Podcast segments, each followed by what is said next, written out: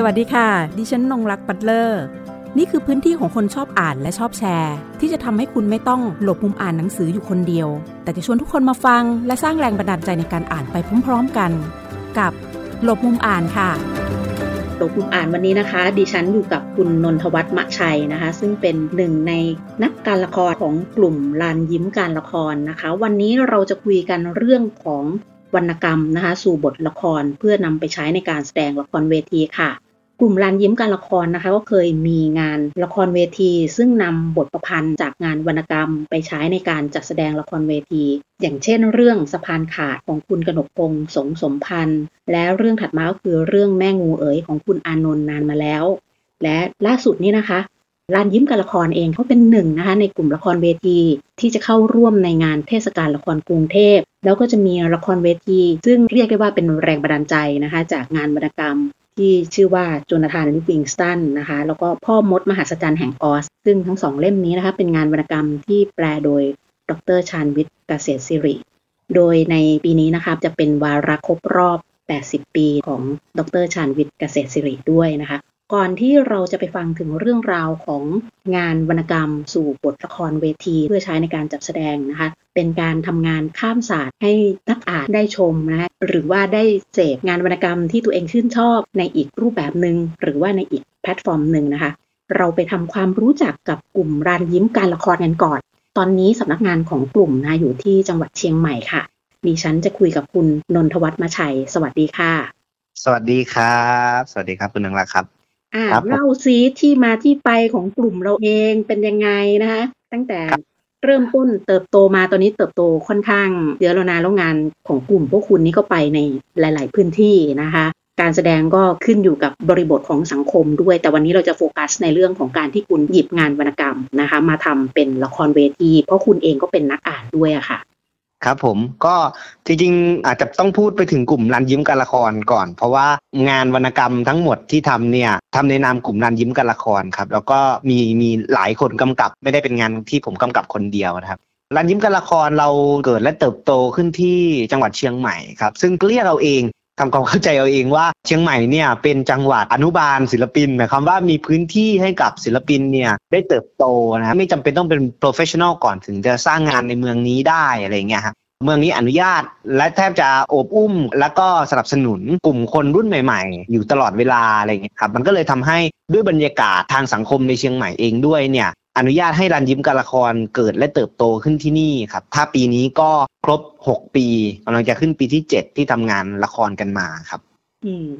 จริงๆ ถ้าไปดูที่นักการละครที่มีชื่อเสียงกันอยู่ในไทยตอนเนี้ย หลายๆ กลุ่ม ไม่ว่าจะเป็นกลุ่ม B4 พัชนเซียวต่าง ๆ เนี่ยครับ ก็เติบโตกันมาจากเชียงใหม่นะประหลาดมาก เป็นจังหวัดที่เออประหลาดดีแฮะ ส่งออกคนทำงานศิลปะไม่ไม่ไม่ใช่แค่ในแง่ของการละครด้วยนะครับ แทบจะทุกแขนงเลย แล้วก็ศิลปินก็มาอยู่ที่นี่ ผมว่าด้วยบรรยากาศแหละ เวลาใครถามว่ารันยิ้มการละครมันเกิดขึ้นมาได้ยังไง ผมคิดว่าส่วนหนึ่งก็เป็นเพราะว่าบรรยากาศทางสังคมการเมืองในเชียงใหม่ รวมถึงบรรยากาศบางอย่างในสังคมไทยอะมันเอื้อให้กลุ่มคนรุ่นใหม่ๆเนี่ยพูดผ่านงานศิลปะมากขึ้น แล้วก็จนพัฒนาการมากลายเป็นกลุ่มที่ทำงานศิลปะ กลายเป็นศิลปินที่ทำงานอาชีพขึ้นมาครับอ่าเรารู้จักกับรันยิ้มไปบ้างแล้ว ทีนี้เรามาคุยกันเรื่องของงานวรรณกรรมที่นำมาทำในอีกแพลตฟอร์มหนึ่งนะคะ ซึ่งเป็นรูปแบบของละครเวที อย่างเช่นในเรื่องสะพานขาดของคุณกนกพงศ์สงสมพันธ์นี่ก็เป็นนักเขียนรางวัลซีไรด้วย หรือว่าอีกเล่มนี้ดิฉันก็ชอบนะ แม่งูเอ๋ยของคุณอานนท์นานมาแล้ว ก็เคยคุยกับคุณอานนท์มาด้วยนะคะ แต่การที่คุณนำเอากวีนิพนธ์มาทำเป็นละครเวทีนะคะ เดี๋ยวเราคุยกันสองเรื่องนี้ก่อนก่อนที่จะไปเรื่องที่สามซึ่งกำลังอยู่ในระหว่างช่วง production นะคะวันนี้เนี่ยเดี๋ยวจะมีการแสดงด้วยนะคะ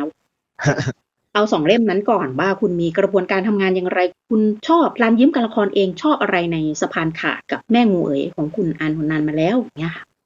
ครับผมก็เริ่มนี้ก่อนว่าการทำงานกับคณะละครเนี่ย เราอาศัยกระบวนการฝึกฝนเป็นทีมเนาะเป็นกลุ่มขึ้นมา แล้วมันเลี่ยงไม่ได้ที่จะต้องทำงานกับตัวบท ต้องทำงานกับการอ่าน ต้องทำงานกับวรรณกรรม หรืองานวิชาการต่างๆ ที่เรารีเสิร์ชมาสำหรับสร้างงานเนี่ยครับทีเนี้ยพอมันมีบรรยากาศของการอ่านในกลุ่มเนี่ยครับต่างคนต่างก็อ่านงานที่มันแตกต่างหลากหลาย บางคนก็ชอบงานสายวรรณกรรมไปเลย บางคนชอบงานวิชาการ บางคนชอบอ่านงานเกี่ยวกับชาติพันธุ์วรรณาอะไรเงี้ยครับไอกระบวนการละครเนี่ยเรามีการแลกเปลี่ยนงานที่อ่านกันทีนี้หัวใจของการอ่านก็คือเพื่อการค้นหาและการสร้าง storytelling หรือเรื่องเล่าในรทีบางอย่างใช่ไหมครับ แล้วเราก็ใช้เวลาอยู่นานนะครับกว่าจะเลือกวรรณกรรมสักชิ้นที่เรารู้สึกว่าชิ้นนี้มันมีเสน่ห์หรือมีจุดแข็งบางอย่างที่จะเอามาสร้างเป็นงานละครได้ งานละครบางชิ้นเนี่ยควรจะเกิดจากบทละคร หรือว่างานวรรณกรรมบางชิ้นเนี่ยควรจะอยู่ในฐานะวรรณกรรม คือทำงานเป็นบทละครได้ยากอะไรเงี้ยครับด้วยรูปแบบด้วยอะไรหลาย ๆ อย่างเนาะทีเนี้ยพองานของกนกพงศ์อะ เขามีโครงเรื่องมีพล็อตมีอะไรที่น่าสนใจและวิธีการเล่าของเขาเนี่ยเป็น character ของเขามาก ทีเนี้ยพวกเราเนี่ยแทบจะอ่านงานของกนกพงศ์อะทุกเล่ม เพียงแต่ว่าปีที่เราเอางานสะพานขาดมาทำคือครบรอบ 30 ปีของงานชิ้นนี้พอดีซึ่งพวกผมทั้งหมดในคณะละครเนี่ยไม่มีใครเกิดทันกนกพงศ์อะไม่มีใครเกิดทันวรรณกรรมชิ้นนี้เลยนะครับ ก็คือวรรณกรรมชิ้นนี้เขียนปี 2533 ซึ่งพวกผมเนี่ยเกิด 35 ขึ้นมาแล้วอะ2535 39 ซึ่งเราเจอกันผ่านงานวรรณกรรมจริง ๆ ช่วงที่พวกผมอ่านวรรณกรรมก็เป็นช่วงที่คุณกนกพงศ์เนี่ยเสียชีวิตแล้ว เพราะฉะนั้นเราไม่เจอกันเลย เราเจอกันแค่ในวรรณกรรม แล้วเราก็รู้สึกว่าขณะอ่านเนี่ยเรามีบทสนทนากับคุณขนกพงศ์อยู่เสมอๆ และในวาระครบรอบ 30 ปีของงานชิ้นนี้ก็เลยเลือกที่จะหยิบขึ้นมาก็ติดต่อไปที่ทางสำนักพิมพ์นาครแล้วเขาก็อำนวยความสะดวกการอนุญาตเรื่องลิขสิทธิ์อะไรต่างๆ ผมคิดว่ามันไม่ใช่แค่คนละครอยากจะทำงานชิ้นไหนเนาะคือบรรยากาศในแวดวงวรรณกรรมเองต้องเอื้อและอนุญาตกับการสร้างงานด้วยอะเมื่อมันบรรจบกันได้คุยกันได้แล้วโอเคอะผมว่ามันถึงจะไปสู่การข้ามศาสตร์ข้ามศิลป์ต่อมา ซึ่งทางสำนักพิมพ์นาครเขาก็เข้าใจสิ่งที่เรากำลังทำด้วย ก็อนุญาตไม่มีค่าลิขสิทธิ์อะไรเลย เราก็มาเปิดแสดงกันที่เชียงใหม่ ซึ่งตอนนั้นเนี่ยคนกำกับคือซันโบเนาะก็กำกับในนามรันยิ้มกันละคร และแสดงที่เฮือนครัวหงุ่นมาลิกเชียงใหม่นะครับ ก็คนให้ความสนใจกันมากมาย ด้วยความที่ตัววรรณกรรมเนี่ยได้รับความสนใจอยู่แล้วกับอีกอย่างหนึ่งเมื่อมันแปลงร่างมาอยู่ในรูปแบบละคร แล้วนักอ่านหลายคนก็สนใจว่าจะหน้าตาเป็นยังไงอันนี้เรื่องแรกที่เกิดขึ้น กับเรื่องกนกพงศ์ส่วนลึกๆแล้วที่ผมรู้สึกว่าต้องเป็นงานชิ้นนี้เนี่ยมันไม่ใช่แค่ 30 ปีของงานชิ้นนี้นะครับ แต่ว่าสิ่งที่คุณกนกพงศ์เล่าเนี่ยมันร่วมสมัยมากๆ ร่วมสมัยถึงขั้นที่ว่าหลายอย่างมันยังไม่ถูกคลี่คลายเลยครับ หลายอย่างมันยังเป็นปมทางประวัติศาสตร์อยู่ แล้วพอเราย้อนกลับไปปุ๊บเนี่ยมันไม่ได้เป็นแค่งานวรรณกรรมอะแต่มันเป็นบันทึกทางประวัติศาสตร์ที่ถูกเล่าในฐานะของงานวรรณศิลป์แล้วเรารู้สึกว่ามันยังคงทำงานกับคนรุ่นใหม่ ก็เลยเลือกหยิบชิ้นนี้มา ก็ผ่านการคุยกันในกลุ่มก่อนครับว่าเราจะหยิบเล่มไหนมาครับ อันนี้คือเล่มแรก เล่มที่สองก็คือเล่มเล่มแม่งเลยใช่เอามาทำเป็นงานละครเรื่องแม่งูเอ๋ยแต่ว่าจริง ๆ ชื่อบทกวีของคุณอานนท์ก็คือ แม่งูไม่เคยห่างหายจากหมู่บ้าน ซึ่งเป็นรวมบทกวีคนละอย่างกันเลยกับงานเรื่องสั้นสะพานขาดของคุณกนกพงศ์อันนั้นคือโครงเรื่องพล็อตอะไรต่างๆเนี่ยผู้เขียนเนี่ยเขาวางไว้ให้เราแล้วเราเข้าไปตีความแล้วก็สร้างงานใช่ไหมครับ แต่ว่างานบทกวีเนี่ยกวีมันมีเป็นบทบทๆแล้วมันมันไม่ได้ร้อยเรียงกันเป็นโครงเรื่องชัดเจนนะเพราะฉะนั้นความท้าทายของพวกผมเมื่อทำงานชิ้นแรกเสร็จแล้ว ขยับมาทำงานแม่งูไม่เคยห่างหายจากหมู่บ้านเนี่ย ค้นพบว่าเราสร้างโครงเรื่องเล่าเราตีความเรารู้สึกกับบทกวีก่อนที่จะสร้างเป็นบทละครครับ ก็คือ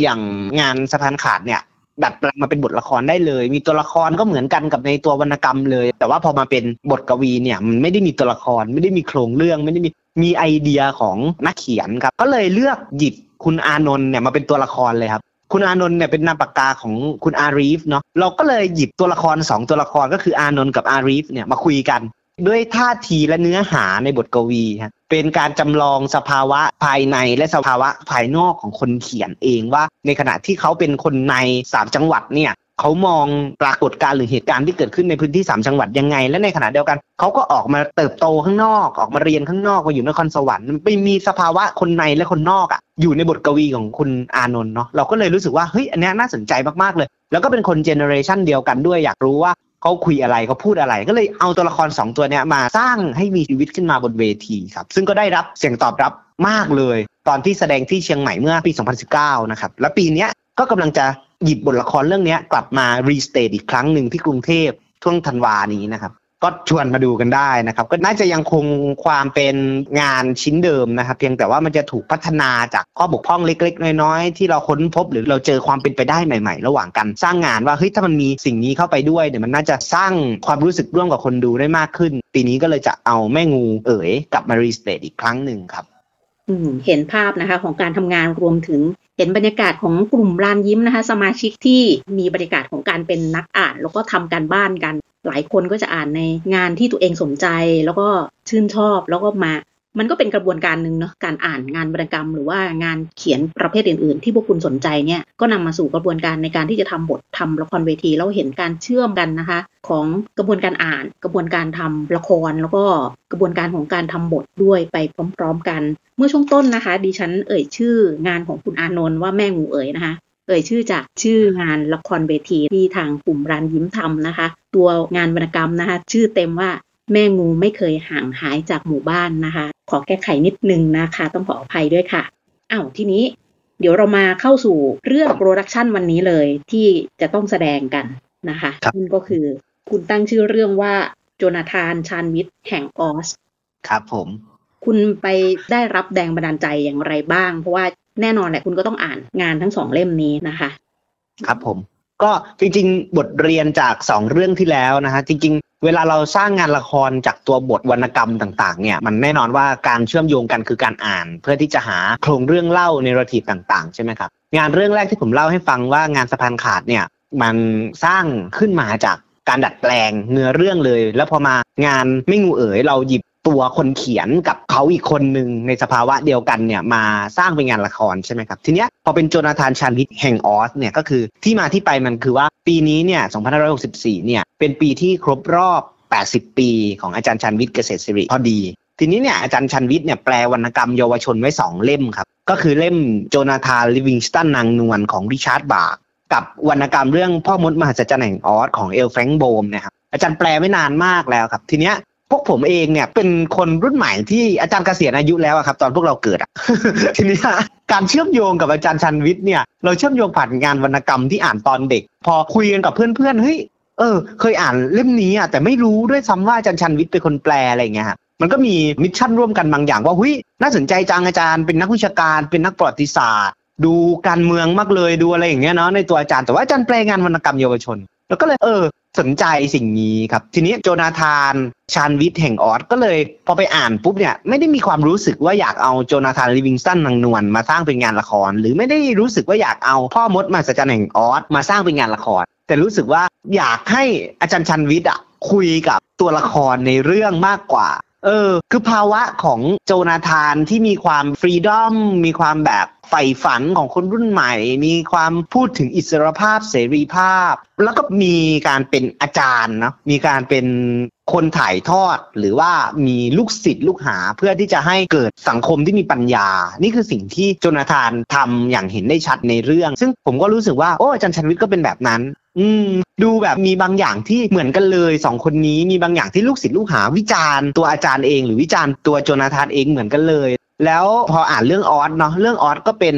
วรรณกรรมเยาวชนที่เป็นแฟนตาซีมากๆเลย มีความมหัศจรรย์อะไรบางอย่างซึ่งพออ่านปุ๊บแล้วเรารู้สึกมันเซเรียลอะเออ ในตัวของมันเองวิธีการเขียนวิธีการเล่าเรื่องก็เลยนึกถึงสังคมไทยขึ้นมาครับว่าเออมันเหมือนเมืองแห่งออสเลยเนาะ มันมีอะไรที่แบบประหลาดประหลาด มีอะไรที่ดูเหมือนจะเป็นไปได้ เป็นไปไม่ได้ดู เป็นอะไรที่ไม่ make sense ดูเหมือนอะไรที่ make sense แต่จริง ๆ มันไม่ make sense อะไรเงี้ย มีความเซเรียลฮะก็เลยลองจินตนาการว่าจะเกิดอะไรขึ้น ถ้าเกิดลองให้โจนาธานกับชานวิทย์เนี่ยไปอยู่ในเมืองแห่งออสแล้วต้องทำอะไรบางอย่างร่วมกัน ทีเนี้ยในเรื่องออสเนี่ยโดโรธีซึ่งเป็นตัวละครเอกเนี่ยเขาถูกพายุพัดไปตกที่เมืองแห่งออสใช่ไหมครับ ผมก็เลยใช้กระบวนการเนี้ยในการทำงานกับนักแสดง 5 คนก็เป็นการโยนโจทย์ลงไปเรื่อยๆ จนเราเคาะมาว่าเราจะให้โจนาธานกับชานวิทย์เนี่ยถูกพายุพัดไปตกที่เมืองแห่งออสแล้วเขาก็ต้องไปตามหาพ่อบนออสเพื่อที่จะส่งโจนาธานและชานวิทย์กลับบ้านอะไรเงี้ยแล้วเรื่องราวระหว่างทางเนี่ยก็จะเป็นการพูดคุยกันถึง 2 เส้นเรื่องก็คือ 1 ก็คือ ตัวประวัติของอาจารย์ชันวิทย์เอง แต่ไม่ได้เป็นชีวประวัติขนาดนั้น แต่อาจารย์ชันวิทย์เจออะไรมาบ้างในห่วงเวลา 80 ปีของอาจารย์ อาจารย์อยู่เป็นบุคคลในประวัติศาสตร์แทบจะหลายเหตุการณ์มากตั้งแต่สงครามโลกครั้งที่ 2 มาจนถึงเหตุการณ์การชุมนุมปัจจุบัน มีผ่าน 6 ตุลา 14 ตุลาพฤษภา 35 เมษา53 อาจารย์ เป็นคนที่บันทึกประวัติศาสตร์มามากมายในเหตุการณ์ต่าง ๆ ก็เลยสร้างเป็นเหตุการณ์ระหว่างการเดินทางในเมืองแห่งออสขึ้นมา แล้วให้โจนาธานกับชานวิทย์เนี่ย มีบทสนทนากันระหว่างทางครับ ซึ่งนั่นหมายความว่าตัววรรณกรรมเนี่ยเป็นต้นทางให้พวกเราใฝ่ฝันและจินตนาการสร้างงานขึ้นมาบนเวทีต่อ ไม่ได้หยิบตัวโครงเรื่องของทั้งสองเรื่องมาทำงานทั้งหมด แต่ว่ายังมีคือถ้าใครอ่านวรรณกรรมสองชิ้นนี้มาแล้วมาดูละครก็จะพอเห็นว่าอ๋อมีการบิดตัวโครงเรื่องเล่ามาทำงานยังไงอะไรอย่างเงี้ยครับซึ่งเรื่องนี้ท้าทายมากเพราะเรามีเวลาทำงานกันแค่สองอาทิตย์ ทำงานกับนักแสดงของรันยิ้มกันละคร แล้วก็มีคุณรัตดาจากพระจันทร์เซี่ยวการละครเข้ามาร่วมทำงานด้วยกัน แล้วก็จัดแสดงในเทศกาลละครกรุงเทพครับ ก็กำลังมีอยู่ตอนนี้ แล้วก็หลังจากเสร็จเทศกาลละครกรุงเทพก็จะต่อด้วยเทศกาล Asian Youth Theater Festival กับประเทศฟิลิปปินส์เป็นเจ้าภาพ แต่ปีนี้ต้องจัดเป็นออนไลน์ เราก็บันทึกวิดีโอแล้วก็ฉายในออนไลน์นะครับ แล้วก็กลับมาที่บ้านเกิดเมืองนอนของกลุ่มลานยิ้มการละครก็คือที่จังหวัดเชียงใหม่ ก็จะมาแสดงอีก 5 รอบที่เชียงใหม่ก็รวมเป็น production นี้เราเล่นทั้งหมด 10 รอบการแสดงครับมีได้ส่งบทหรือว่า process ให้อาจารย์ฟังบ้างไหมได้เล่าสื่อสารกันบ้างไหมคะ ถ้ารือว่าถ้ารเป็อนให้อาจารย์เซอร์ไพรส์ใช่ใช่ตอนแรกเนี่ยงานชิ้นนี้เนี่ย ผมตั้งใจจะทำเซอร์ไพรส์วันเกิดอาจารย์ตอนวันที่ 6 พฤษภาคม ซึ่งเป็นวันเกิดอาจารย์เนาะแต่ว่าปรากฏว่าปีนี้เนี่ยโควิดมาแรงมาก มาแรงจนเราประเทศปิดอยู่ตอนนั้นอะไรเงี้ยฮะไม่สามารถจัดงานเซอร์ไพรส์ได้ ทีนี้ก็เลยพัฒนาต่อมาเป็นงานชิ้นปลายปีนี้ก็แบบเพิ่มนู่นนี่นั่นเข้ามา แล้วก็ลดทอนบางอย่างออกไปอะไรเงี้ยแล้วผมก็บอกอาจารย์บอกว่าอาจารย์ครับ ผมเอาอาจารย์มาเป็นตัวละครในงานของผมนะครับ อาจารย์บอกว่า เต็มที่เลย ผมไม่เซ็นเซอร์อะไรทั้งสิ้น ตามอาจารย์ คุณอยากเอาผมไปทำอะไรในเรื่องของคุณได้เต็มที่เลยอะไรเงี้ยฮะซึ่งผมว่ากลับไปถึงไอ้ตัวโจนาธานชันวิทย์เนี่ยความเป็นอิสระเสรีเนี่ย สะท้อนไอ้ใบอนุญาตสิ่งนี้ของอาจารย์นะครับซึ่งเราไม่ได้ทำงานอวยอาจารย์นะครับ ถ้าเกิดใครมาดูในในเรื่องก็จะเห็นว่าตัวละครชาญวิทย์ไม่ได้เป็นซูเปอร์ฮีโร่อะไร ไม่ได้เป็นพระเอกอะไร หรือไม่ได้เป็นฝ่ายดีฝ่ายร้ายในทางประวัติศาสตร์ แต่ว่าพยายามที่จะให้ชาญวิทย์ ไม่ใช่ชาญวิทย์เกษตรศิริฮะแต่เป็นคนหนุ่มสาว ทั้งโจนาธานและชาญวิทย์เป็นคนหนุ่มสาวที่คุยกัน โดยที่เราหยิบยืมอาจารย์และตัวละครที่อาจารย์แปลมาเนี่ยมาสร้างงานบนเวทีนะอยู่บนพื้นฐานที่คณะละครเนี่ยอ่านวรรณกรรมกันมา แล้วก็มามีกระบวนการสร้างงานชิ้นใหม่นี้ขึ้นมา ช่วงที่ต้องให้โจนาธานแล้วก็ตัวอาจารย์ชาญวิทย์ต้องเดินทางกลับบ้านนะคะแล้วมันก็จะมีเรื่องระหว่างบทที่เกิดขึ้นรวมถึงที่คุณได้บอกถึงเรื่องความ surreal บางอย่างนะคะ ดังนั้นเนี่ยดิฉันเองก็เฝ้าลุ้นอะ มันต้องมีความเซอร์ไพรส์ระหว่างการเดินทางที่จะต้องกลับมาบ้านตัวเองว่าจะพบเจอกับความ surreal อะไรบ้าง ไม่ว่าจะเป็น surreal ระหว่างทางหรือว่า surreal เมื่อกลับมาที่พื้นที่แห่งที่ของตัวเองเป็นที่เรียบร้อยแล้ว อันนี้เดี๋ยวให้ผู้ชมนะคะ ไปรอลุ้นกันหน้างาน การแสดงชุดนี้นานเท่าไหร่เอ่ยอ่าห้าสิบนาทีครับจริงๆ แล้วผมตั้งใจที่จะให้เป็นละครเนี่ยพูดถึงประวัติศาสตร์การเมืองไทย เพราะว่าตัวอาจารย์เองก็ศึกษาประวัติศาสตร์การเมืองไทยมาเนาะมันมีความทับซ้อนกันระหว่างตัววรรณกรรม และประวัติศาสตร์การเมืองไทยเพราะฉะนั้นในเรื่องเนี่ยมีการพูดถึงเหตุการณ์ทางการเมือง ชัดเจนมากและเราเราถือว่าเหตุการณ์ทางการเมืองเหล่านี้เป็นความเซอร์เรียลในระดับหนึ่งเพราะไม่น่าจะเกิดขึ้นได้ โดยสัญชาตญาณของมนุษย์ทั่วไปอะไรเงี้ยแต่ว่ามันมีความรุนแรงทางสังคมการเมืองที่มันเกิดขึ้นซ้ำแล้วซ้ำเล่า ซึ่งตรงเนี้ยเราคิดว่ามันเป็นความเซอร์เรียลของประเทศนี้ ทั้งทั้งที่เรามีบทเรียนมาแล้วก่อนหน้าแต่มันก็เกิดซ้ำขึ้นอีก ก็เลยหยิบสิ่งนี้เข้ามาให้โจนาธานและชันวิทย์เห็นมันภายใต้ระยะเวลาประมาณ 50 นาทีแล้ว โอ้ มันเกิดอะไรขึ้นกับสำนึกของทั้งสองคนบ้าง ทีนี้ว่าสมมุติปีหน้าจะปีหน้าแล้วอีกไม่กี่เดือนเนี้ยใกล้แล้วปีหน้านี่มีโครงการว่าจะทำวรรณกรรมเรื่องไหนเป็นพิเศษมีเรื่องไหนในดวงใจกันบ้าง ของรันยิ้มที่อยากจะทำ เปิดเผยได้เลย เพราะว่าตอนนี้มีกระบวนการอีกชิ้นหนึ่งเป็นงานละครจากวรรณกรรมเหมือนกันที่คุณบอกคุณเปิดเผยได้เลยคุณถามเขายังอะ คนที่คุณจะไปเอาเรื่องเขามา ได้แล้วเปิดเผยได้แล้ว เริ่มกระบวนการสอบแล้ว โอ้โหคืออย่างนี้ครับ ปีหน้าเนี่ย รันยิ้มการละครเนี่ยเราเกิดและเติบโตที่เชียงใหม่ใช่ไหมครับแต่ว่าพวกผมกันเองเนี่ยเราไปสร้างคณะละครน้องใหม่ เป็นกลุ่มละครที่ใช้กระบวนการละครชุมชน เกิดขึ้นมาเป็นคณะละคร ชื่อว่าป่าพยอม Community Theatre ที่จังหวัดพัทลุงเนี่ยครับซึ่งก็เป็นกลุ่มละครในเครือข่ายของลานยิ้มการละครนะฮะเราก็ศึกษาในช่วง 6-7 ปีที่ผ่านมาที่ทำลานยิ้มการละคร เรามีแบบฝึกหัด เรามีบทเรียน เรามีกระบวนการของเราเองที่ปีหน้าเราจะอาจหารลองทำ จริง ๆ ในฐานะที่เป็นกระบวนการที่ถูกออกแบบขึ้นมาโดยพวกเราเองเนี่ยครับที่จังหวัดพัทลุงคราวนี้เราก็หยิบวรรณกรรม เมืองสิทธิ์แมกเวซึ่งเป็นวรรณกรรมท้องถิ่นภาคใต้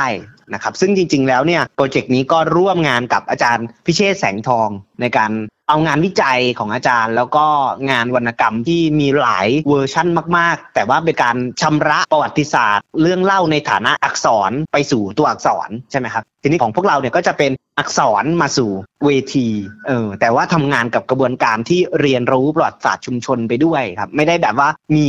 agenda ไปสร้างงานวรรณกรรมขึ้นมาหนึ่งชิ้น ละครขึ้นมาหนึ่งชิ้น แต่ว่าเราใช้กระบวนการละครชุมชนในการทำงานกับชุมชน โดยที่มีโจทย์ร่วมกันว่าเรากำลังจะเอาเรื่องนี้มาเล่าในรูปแบบของงานละคร ซึ่งนั่นหมายความว่าไม่ได้มีธงไปก่อนว่ามันจะออกมาหน้าตาแบบไหน อาจจะออกมาเป็น physical theatre ก็ได้ออกมาเป็นงาน storytelling หรือเป็นงานที่เป็น text-based เลยก็ได้อะไรเงี้ยครับแต่ว่าเรามีทีมงานที่ต้องเข้ากระบวนการและทำงานกันอยู่ ช่วงปลายธันวาคมนี้ไปจนถึงมีนาคมปีหน้าครับเราจะจัดแสดงตอนปลายมีนาคมเพราะมีเวลาทำงานประมาณ 3 เดือนนิดๆกับน้องๆ ในพื้นที่ในชุมชน และก็น้องๆ นักศึกษาจากราชภัฏสงขลาอีกประมาณ 10 คนครับ อันนี้เปิดเผยได้แล้ว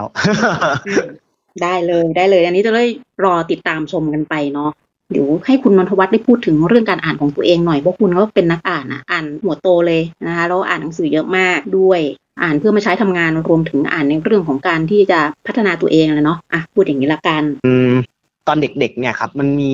วรรณกรรมในห้องสมุดเนี่ยน้อยมากยุคสมัยผมเนี่ย เพราะฉะนั้นการที่ได้เจอวรรณกรรมดีๆ สักชิ้นหนึ่งแล้วมีโอกาสหรือไม่รู้บังเอิญหรืออาจเป็นโอกาสก็ได้เข้าไปในโลกนั้นจริง ๆ เนี่ย ก็จะค้นพบว่าเจอตัวเอง อืมเป็นสภาวะของการเจอตัวเองครับ หลังจากนั้นก็พัฒนางานจากงานการ์ตูน อ่านงานการ์ตูนก็มาเป็นงานวรรณกรรมเรื่องสั้นเรื่องสั้นก็ไปอ่านนิทาน อ่านนิทานมาเป็นงานวิชาการงานวิชาการแล้วก็เจาะลึกลงมา จนถึงปัจจุบันก็คืออ่านทั้งงานวรรณกรรม อ่านงานวิชาการ อ่านงานวิจัย แล้วก็งานที่เป็นบทความต่างๆเนี่ยครับแล้วยิ่งพอมาทำละครเราก็เห็นว่าการอ่านเนี่ยมันพาเราไปเจอโลกของโครงสร้างเรื่องเล่า คือถ้าเราอ่านชิ้นหนึ่งสองชิ้นอาจจะไม่ได้เห็นโครงสร้างเรื่องเล่าว่า เขาเล่าเรื่องกันยังไงในงานแต่ละประเภท แล้วพอมันได้อ่านซึ่งผมรู้สึกว่าการอ่านเนี่ยมันอ่านคนเดียวแล้วมันไม่สนุกครับมันอ่านแล้วมันต้องมาแชร์กันกับเพื่อน มันต้องมาพูดคุยมีบทสนทนาหลังจากนั้น แล้วผมบังเอิญเจอกลุ่มเพื่อนที่อ่านหนังสืออะ อืมก็เลยรู้สึกว่าเนี่ยถ้ามันมีสังคมการอ่านอะเด็กมันจะอ่านคนมันจะอ่าน เพราะว่า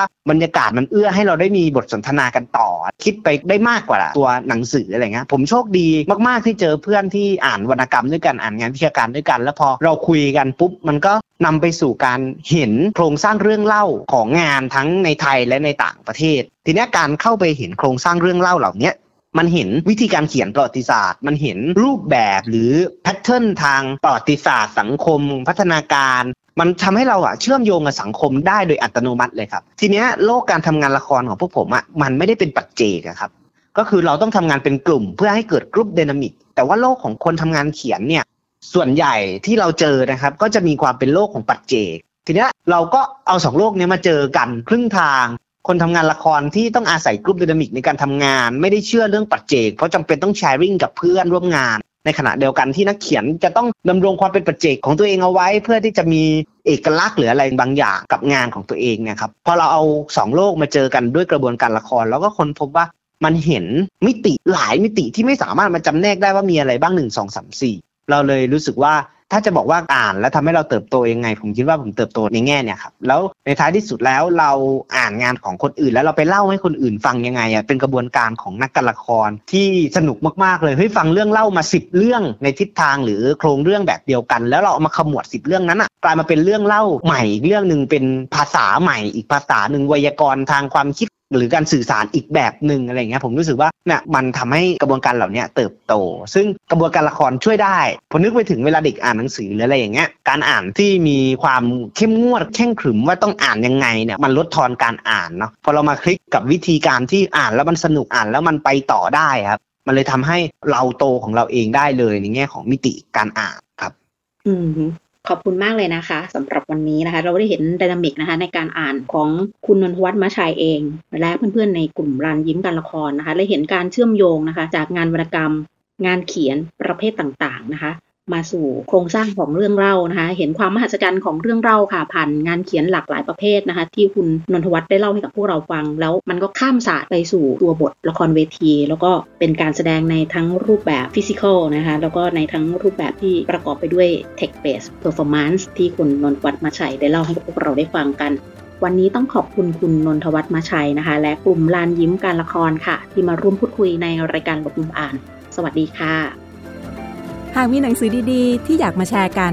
มาบอกกับเราได้นะคะ แล้วกลับมาหลบมุมอ่านด้วยกันค่ะ